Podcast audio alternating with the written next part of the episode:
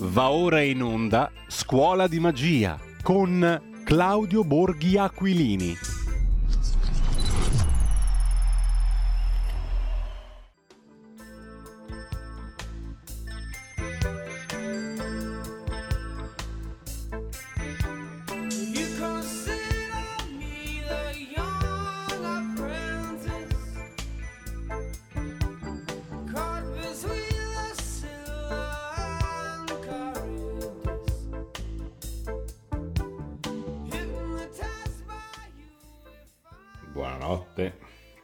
Che buonasera.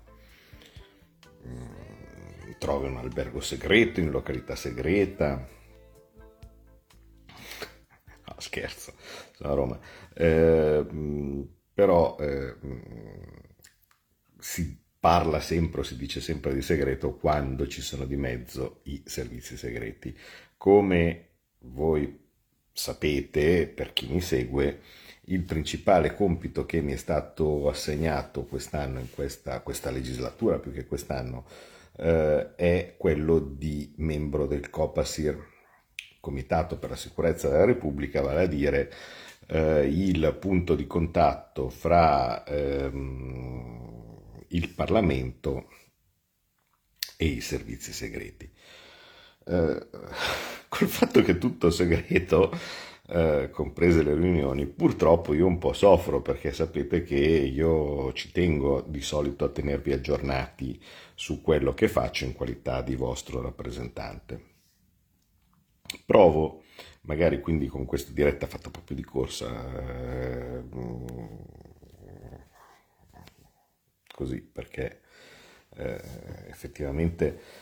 due motivi, se devo essere proprio sincero. Uno, perché era un po' che non ci sentiva. Due, perché oggettivamente domani devo fare una cosa per il Copasir, e quindi mi è venuto in mente che forse parlo molto poco di quello che faccio in questa veste. E ultimo, perché sapete che domani, per chi mi ascolterà, quindi oggi, ci sarebbe la Scuola di Magia, e mi è venuto in mente che, essendo che faccio una cosa per il Copasir, non potrò essere in diretta alla Scuola di Magia, quindi lascio registrato questo messaggio.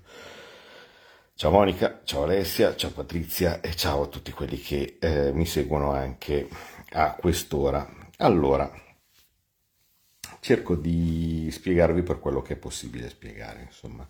I servizi segreti in Italia sono... alle, diciamo, dirette dipendenze del Presidente del Consiglio. Il Presidente del Consiglio può o occuparsene lui o lei, in questo caso in prima persona, ma di solito non lo fa, perché ovviamente è una cosa molto complicata e che tiene via molto molto tempo, e quindi soltanto quel fenomeno di Conte, no, poteva pensare nel suo delirio di onnipotenza di dire: ah, mi occupo direttamente anche dei servizi, e infatti è stato più o meno l'unico a farlo. Altrimenti di solito il Presidente del Consiglio delega qualcuno per occuparsi dei servizi, e si chiama, di solito è un sottosegretario, e infatti si chiama autorità delegata. Nel caso di Giorgia Meloni, prudentemente e saggiamente, infatti, ha delegato al sottosegretario Alfredo Mantovano, magistrato, persona molto di esperienza e così via, la delega ai servizi segreti. Però cosa succede? Succede che in un regime parlamentare come il nostro non... è il Parlamento che fa, siamo un regime parlamentare, e il Parlamento non sa che cosa fa il governo. Perché ovviamente, essendo che i servizi sono segreti, e quindi quello che fanno è appositamente non divulgabile, almeno per quanto possibile, e quindi che si fa? Come fa il Parlamento a saperlo? Non può chiamare in audizione l'autorità delegata, perché se chiamasse in audizione l'autorità delegata, questa audizione sarebbe necessariamente pubblica, o quantomeno in parte lo sarebbe, perché non so, immaginate una commissione parlamentare, significa insomma tante persone, no? E così via, e quindi non non sarebbe plausibile. L'idea che è venuta è stata quella di costituire questo comitato, che è una specie di parlamentino che si interfaccia direttamente con i servizi segreti o in generale con sia l'autorità delegata o chi pensa che sia necessario, in modo tale da avere un controllo parlamentare. Questo parlamentino è il COPASIR, Comitato per la Sicurezza della Repubblica, e come vi ho già spiegato altre volte è composto da 10 persone e sono 5 deputati, 5 senatori, 5 di maggioranza, 5 d'opposizione, per rimarcarne la caratteristica di commissione di controllo. Per legge la presidenza spetta a un membro di opposizione, nel nostro caso è Lorenzo Guerini del PD, l'ex ministro della difesa, PD moderato tendenza democristiana, ecco, insomma, tanto così almeno ci capiamo. Poi insomma, persona sicuramente di grande esperienza, perché appunto è stato ministro tante volte, così. Praticamente di base questo comitato è una delega della delega, vale a dire voi votate delegati parlamentari per rappresentare i vostri interessi. Non c'è vincolo di mandato, quello che vogliamo, ma di base in teoria tu dovresti votare qualcuno che affine a te, no, come idee o similari, sì che ti possa rappresentare in Parlamento. Partito non partito, vedete che la gente cambia partiti come così, come vuole, ecco, anche se non sono un fan della pratica, però di base comunque tu assegni la responsabilità della tua rappresentanza a una persona. Il Parlamento a sua volta, non potendo direttamente intervenire nella questione dei servizi segreti, è come se delegasse il COPASIR, quindi delega un piccolo vice parlamentino, no? In modo tale da poter gestire la questione dei servizi segreti nella sicurezza. Vediamo, io ovviamente tendo a stare molto zitto quando non conosco qualcosa, no? Infatti io la questione dei servizi la conoscevo fino a un certo punto, adesso ogni giorno imparo, siamo arrivati ancora a un millesimo al momento della conoscenza di quello che c'è o quello che non c'è. Comunque di base informazioni pubbliche, quindi non è che vi sto rivelando niente, è opportuno sapere in parte come funzionano i nostri servizi segreti. I servizi segreti sono divisi, come la Gallia, in parte stress. C'è l'AISI, c'è l'AISE e c'è il DIS. L'AISI è il servizio segreto interno, quindi si occupa delle questioni che riguardano il territorio nazionale. Per intendersi, minacce di terrorismo comune, anarco-insurrezionalisti, questioni, insomma, quelle cose lì, in stretta collaborazione ovviamente con polizia, carabinieri, forze dell'ordine e così via. Comunque di base l'AISI si occupa appunto del territorio nazionale e delle minacce esterne verso il territorio nazionale. L'AISE invece si occupa dell'estero, per cui se un nostro agente segreto sta in Cracozia, questo agente segreto è dell'AISE. Il DIS funge da raccordo di questi due sistemi e da coordinamento. Quindi il capo del DIS è Elisabetta Belloni, per intendersi quella persona che per un certo momento era stata anche in predicato di diventare o di poter essere considerata come Presidente della Repubblica. Quindi in buona sostanza le informazioni dell'AISI, le informazioni dell'AISE vengono in parte prese dal DIS, no? E il DIS spesso e volentieri con la somma di queste informazioni si interfaccia con l'autorità delegata dalla Presidenza del Consiglio oppure con diciamo parti del governo che sono considerati interessati o per cui queste informazioni possono essere utili.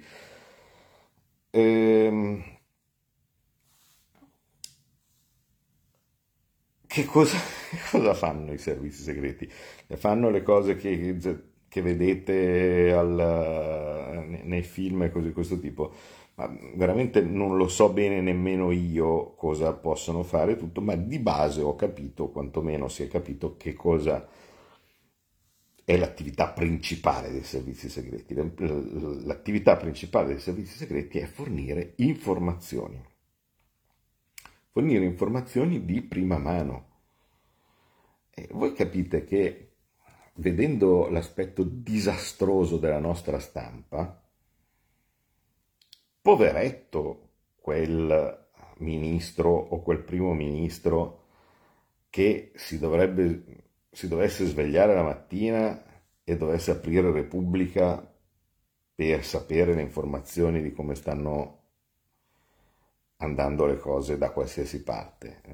Insomma, avete visto com'è l'informazione in Ucraina? Cioè Bakhmut, la Russia aveva finito le munizioni 2 anni fa, erano allo stremo 1 anno e 8 mesi fa, adesso erano arrivate con mesi fa che hanno finito le munizioni e quindi andavano all'assalto con le pale, no?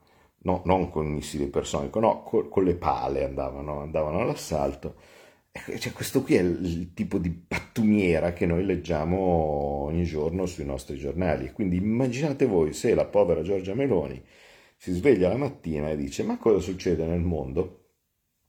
Aspetta che sento un po' che cosa mi dice Repubblica, cosa mi dice la stampa, no? Cosa mi dice il Sole 24 Ore. Non ci siamo. L'attività o il mestiere dei servizi segreti è far avere delle informazioni su cosa sta succedendo in diverse parti del mondo o anche all'interno dell'Italia in modo diretto.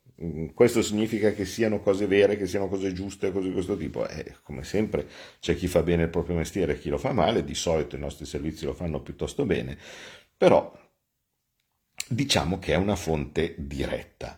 Certo che se noi dovessimo aspettare col giornalista, tanto per darvi un'idea, no? Oggi, se volete, avete visto cosa ho scritto su Twitter in merito a una brillante giornalista di Radio 24, che io stavo andando all'aeroporto e facevo veramente fatica a credere alle mie orecchie. Stava commentando le elezioni in Grecia, lei è... non ricordo manco come si chiama, Santa Valeria, De Valeria, non mi ricordo. Comunque, fatto sta che praticamente stava commentando le elezioni in Grecia dove ha vinto il centrodestra e diceva, l'intervistatore gli faceva, le faceva, ci sono stati però anche degli scandali. Sì, certo, ci sono stati degli scandali che hanno coinvolto il governo, ma purtroppo non hanno inciso. E l'intervistatore lì, il conduttore, certo, per esempio c'è stata anche la questione di quel gravissimo incidente ferroviario che avrebbe potuto essere addebitato al governo in carica. Certo, e la giornalista, non lo so come definirla, e dice sì, certo, c'è stato anche il grave incidente ferroviario con molti morti, ma purtroppo non è bastato per far cambiare idea alla gente. Cosa? Ora, io capisco che Radio 24 non è una radio pubblica e quindi potrebbe tranquillamente essere come, che ne so, Radio Popolare o Radio PD o cose di questo tipo, ma si rendono conto di che cosa vuol dire? Cioè, hanno una giornalista che si rammarica che un incidente con moltissimi morti, un incidente ferroviario con moltissimi morti, non ha convinto la gente a votare a sinistra. Capite? Che se è questo il livello del giornalismo italiano, e purtroppo c'è questo e c'è anche peggio, ci credo che sono necessari i servizi segreti per cercare di avere delle informazioni di prima mano, perché se no altrimenti, poveretti noi, poveretto il Presidente del Consiglio, se deve aspettare che i nostri giornalisti forniscano un tipo di informazione normale. Notare io scarsa simpatia per Mitsotakis, è un euroburocrate che quindi va benissimo per chi come la Grecia ha scelto la strada della catena con la ciotola, quindi ha scelto la strada di essere un paese sussidiato, non un paese libero come avrebbe pure potuto con quei traditori di Siriza, che però insomma la storia l'avete vista, l'avete conosciuta, guardatevi il film Adults in the Room, no? Tratto dai libri di Varoufakis e similari, e capite come è andato. Un nuovo modo per sostenere la tua radio. Visita radiolibertà.net. Ti basta un click e potrai versare il tuo contributo volontario direttamente online. Potrai donare con ogni tipo di carta di credito, anche prepagata. Ti aspettiamo online su radiolibertà.net. Sostieni la tua radio con il tuo contributo volontario. Radio Libertà, la tua radio. Diamo voce alla nostra gente. Stai ascoltando Radio Libertà, la tua voce libera, senza filtri né censure, la tua radio.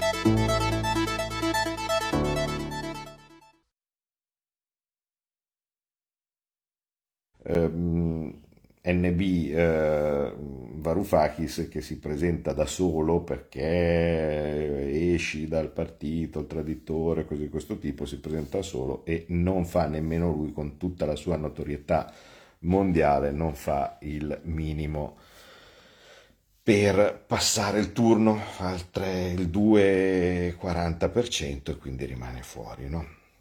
Questo così, almeno così qualcuno forse riflette sul famoso esci da te stesso, esci da qualcosa, sì, per fare che cosa? Poi per fare nulla.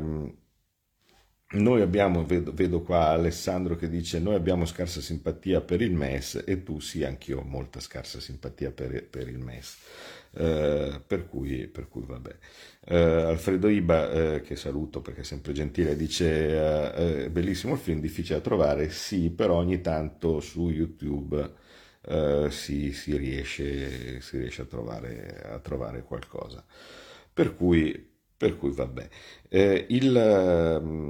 Quindi capite bene che questi sono dei casi assolutamente preclari per spiegare la necessità di un servizio segreto efficiente. Cosa si fa al Copasir e che poteri ha il Copasir? Il potere principale, da quanto ho potuto vedere in questi, diciamo, in questi tempi, in questi momenti, è di convocare qualcuno in audizione. Cioè il COPASIR oggettivamente può chiamare tutti, dal Presidente del Consiglio alla Banca d'Italia, a chiunque, no? Ai vertici dei servizi segreti ovviamente, e similari, se ritiene utile, se ritiene urgente, cose di questo tipo, può chiamare in audizione tutti.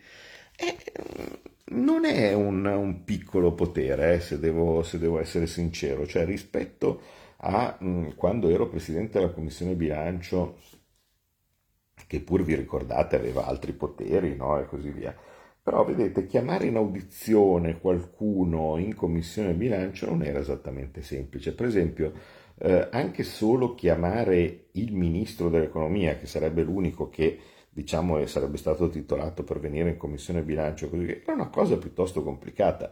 Chi c'era si ricorda che ho dovuto pregare in ginocchio all'epoca Tria, no? Poi dopo dicevano che io gli spegnevo il microfono e così via, ma per riuscire a farlo venire in modo tale da spiegare la legge di bilancio e così via, era molto complicato, perché se non aveva voglia il ministro, e Tria non aveva mai voglia,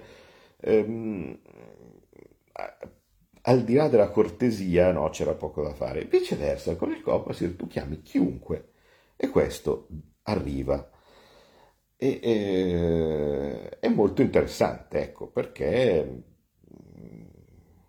si è in grado di sentire dalla viva voce di qualcuno, oltretutto con il vincolo della segretezza e quindi senza bisogno, diciamo, della situazione con davanti una telecamera puntata, no? Cosa che ovviamente obbliga qualcuno in certi casi a essere, diciamo così, diplomatico. Si possono sapere molte cose. La limitazione che poi ovviamente non le puoi dire, no? E quindi l'aspetto, diciamo, che ancora devo trovare come bilanciamento è l'utilità di sapere determinate cose e poi dopo non poterle dire.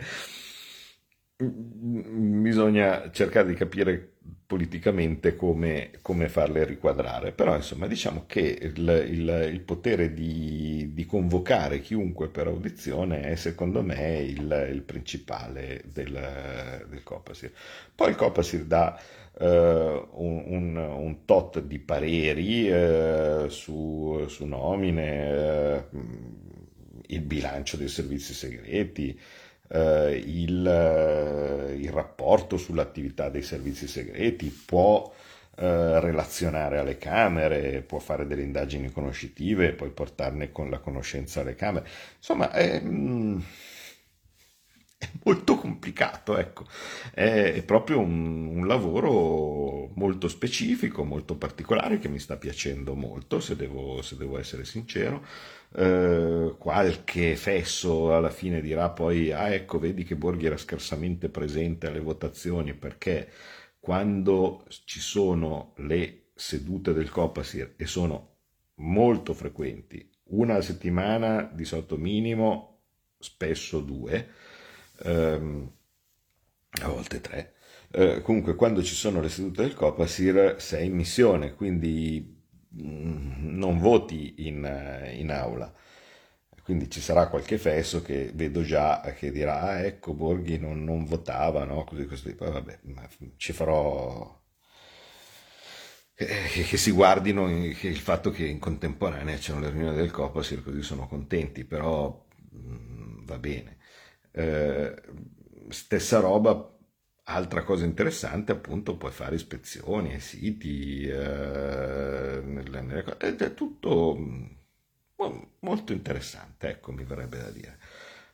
In particolar modo è utile e importante se sei di maggioranza, perché è vero che l'attività di controllo può essere pervasiva per la minoranza, ma anche il rapporto di maggioranza ovviamente nei confronti del governo serve per una sana democrazia parlamentare, perché il governo non può fare quello che vuole, e quindi il fatto che la maggioranza stessa possa avere un'attività di scrutinio anche tramite il Copasir rispetto all'attività di governo è una cosa secondo me molto molto utile. Quindi è un lavoro oggettivamente complicato, un lavoro lungo, se lo fai bene ti prende, come tutti, ti prende tanto tempo, però secondo me è bello. Altra cosa divertente del Copasir è l'archivio. Praticamente si può accedere a tutto l'archivio delle questioni trattate dal Copasir in passato, e come potete immaginare qualsiasi cosa abbia fatto un minimo di notizia o similari per questioni importanti, rilevanti sia per la sicurezza della Repubblica in sé che per l'attività dei servizi in senso lato, è stato sicuramente oggetto di indagini da parte del Copasir, e quindi c'è l'archivio. Se devo essere sincero, questo per capire chi lavora, chi no, perché, cose di questo tipo, Quando tu accedi a qualche fascicolo dell'archivio, ci sono degli archivisti preparatissimi che tu basta che gli dici qualcosa e dici ah sì sì ecco mi ricordo, arrivano tutti i fascicoli del caso. Quando tu accedi all'archivio viene registrato che tu hai visto o hai letto quel particolare fascicolo. E io mi aspettavo di trovare un'enorme fila di consultazioni, no? Dei membri precedenti evidentemente del COPASIR. Invece no, sono molto pochi, perché evidentemente, se non voglio fare il grillino, cioè avevano poca voglia di lavorare, però è ovvio che il parlamentare è sempre preso da tanti compiti e magari anche andare a spulciarsi roba d'archivio forse in pochi ritenevano che potesse essere utile, invece secondo me è abbastanza utile anche quello, per cui insomma io prendo e spulcio l'archivio. Ustica, sì, Ustica un armadio di roba piena, perché come potete immaginare il COPASIR credo che si sia occupato di questa cosa molte volte, per cui poi, cos'altro vi posso dire? Il COPASIR si trova a Palazzo San Macuto, si riunisce a Palazzo San Macuto, che è diciamo forse il meno conosciuto dei palazzi classici del Parlamento, no? Però è importante perché lì spesso ci sono le commissioni d'inchiesta, cioè io conosco Palazzo San Macuto perché lì si andava per la commissione David Rossi. È un palazzo diciamo che si trova fra il Pantheon e la chiesa di Sant'Ignazio, diciamo fra il Senato e la Camera, no? In modo più o meno quasi equidistante, e si trova quindi sia la sala diciamo di riunione del COPASIR che l'archivio, no? Quindi diciamo ci si trova lì. Gli altri membri del COPASIR comunque li potete vedere, però sono l'altro Borghi, Enrico, cosa curiosa, no? Quello che è passato dal PD è andato in Italia Viva. In tanti scrivendolo lo confondono per me, perché quando uno dice Borghi dal COPASIR dice ah ma allora quello lì, allora agli insulti che già mi prendo io poi ogni tanto mi ero aggiunto anche quelli per Enrico Borghi. C'è il magistrato, il famoso magistrato, quello diciamo così antimafia per farla facile, Scarpinato per il Movimento 5 Stelle, c'è un altro deputato del Movimento 5 Stelle, si chiama Pellegrini, poi c'è sempre per l'opposizione Rosato, anche lui di Italia Viva, avrebbe dovuto essere l'unico membro Italia Viva. Borghi è passato dal PD a Italia Viva, quindi adesso c'è questa anomalia, ma che io sappia corretta dal punto di vista regolamentare, e Guerini PD, che abbiamo detto al Presidente.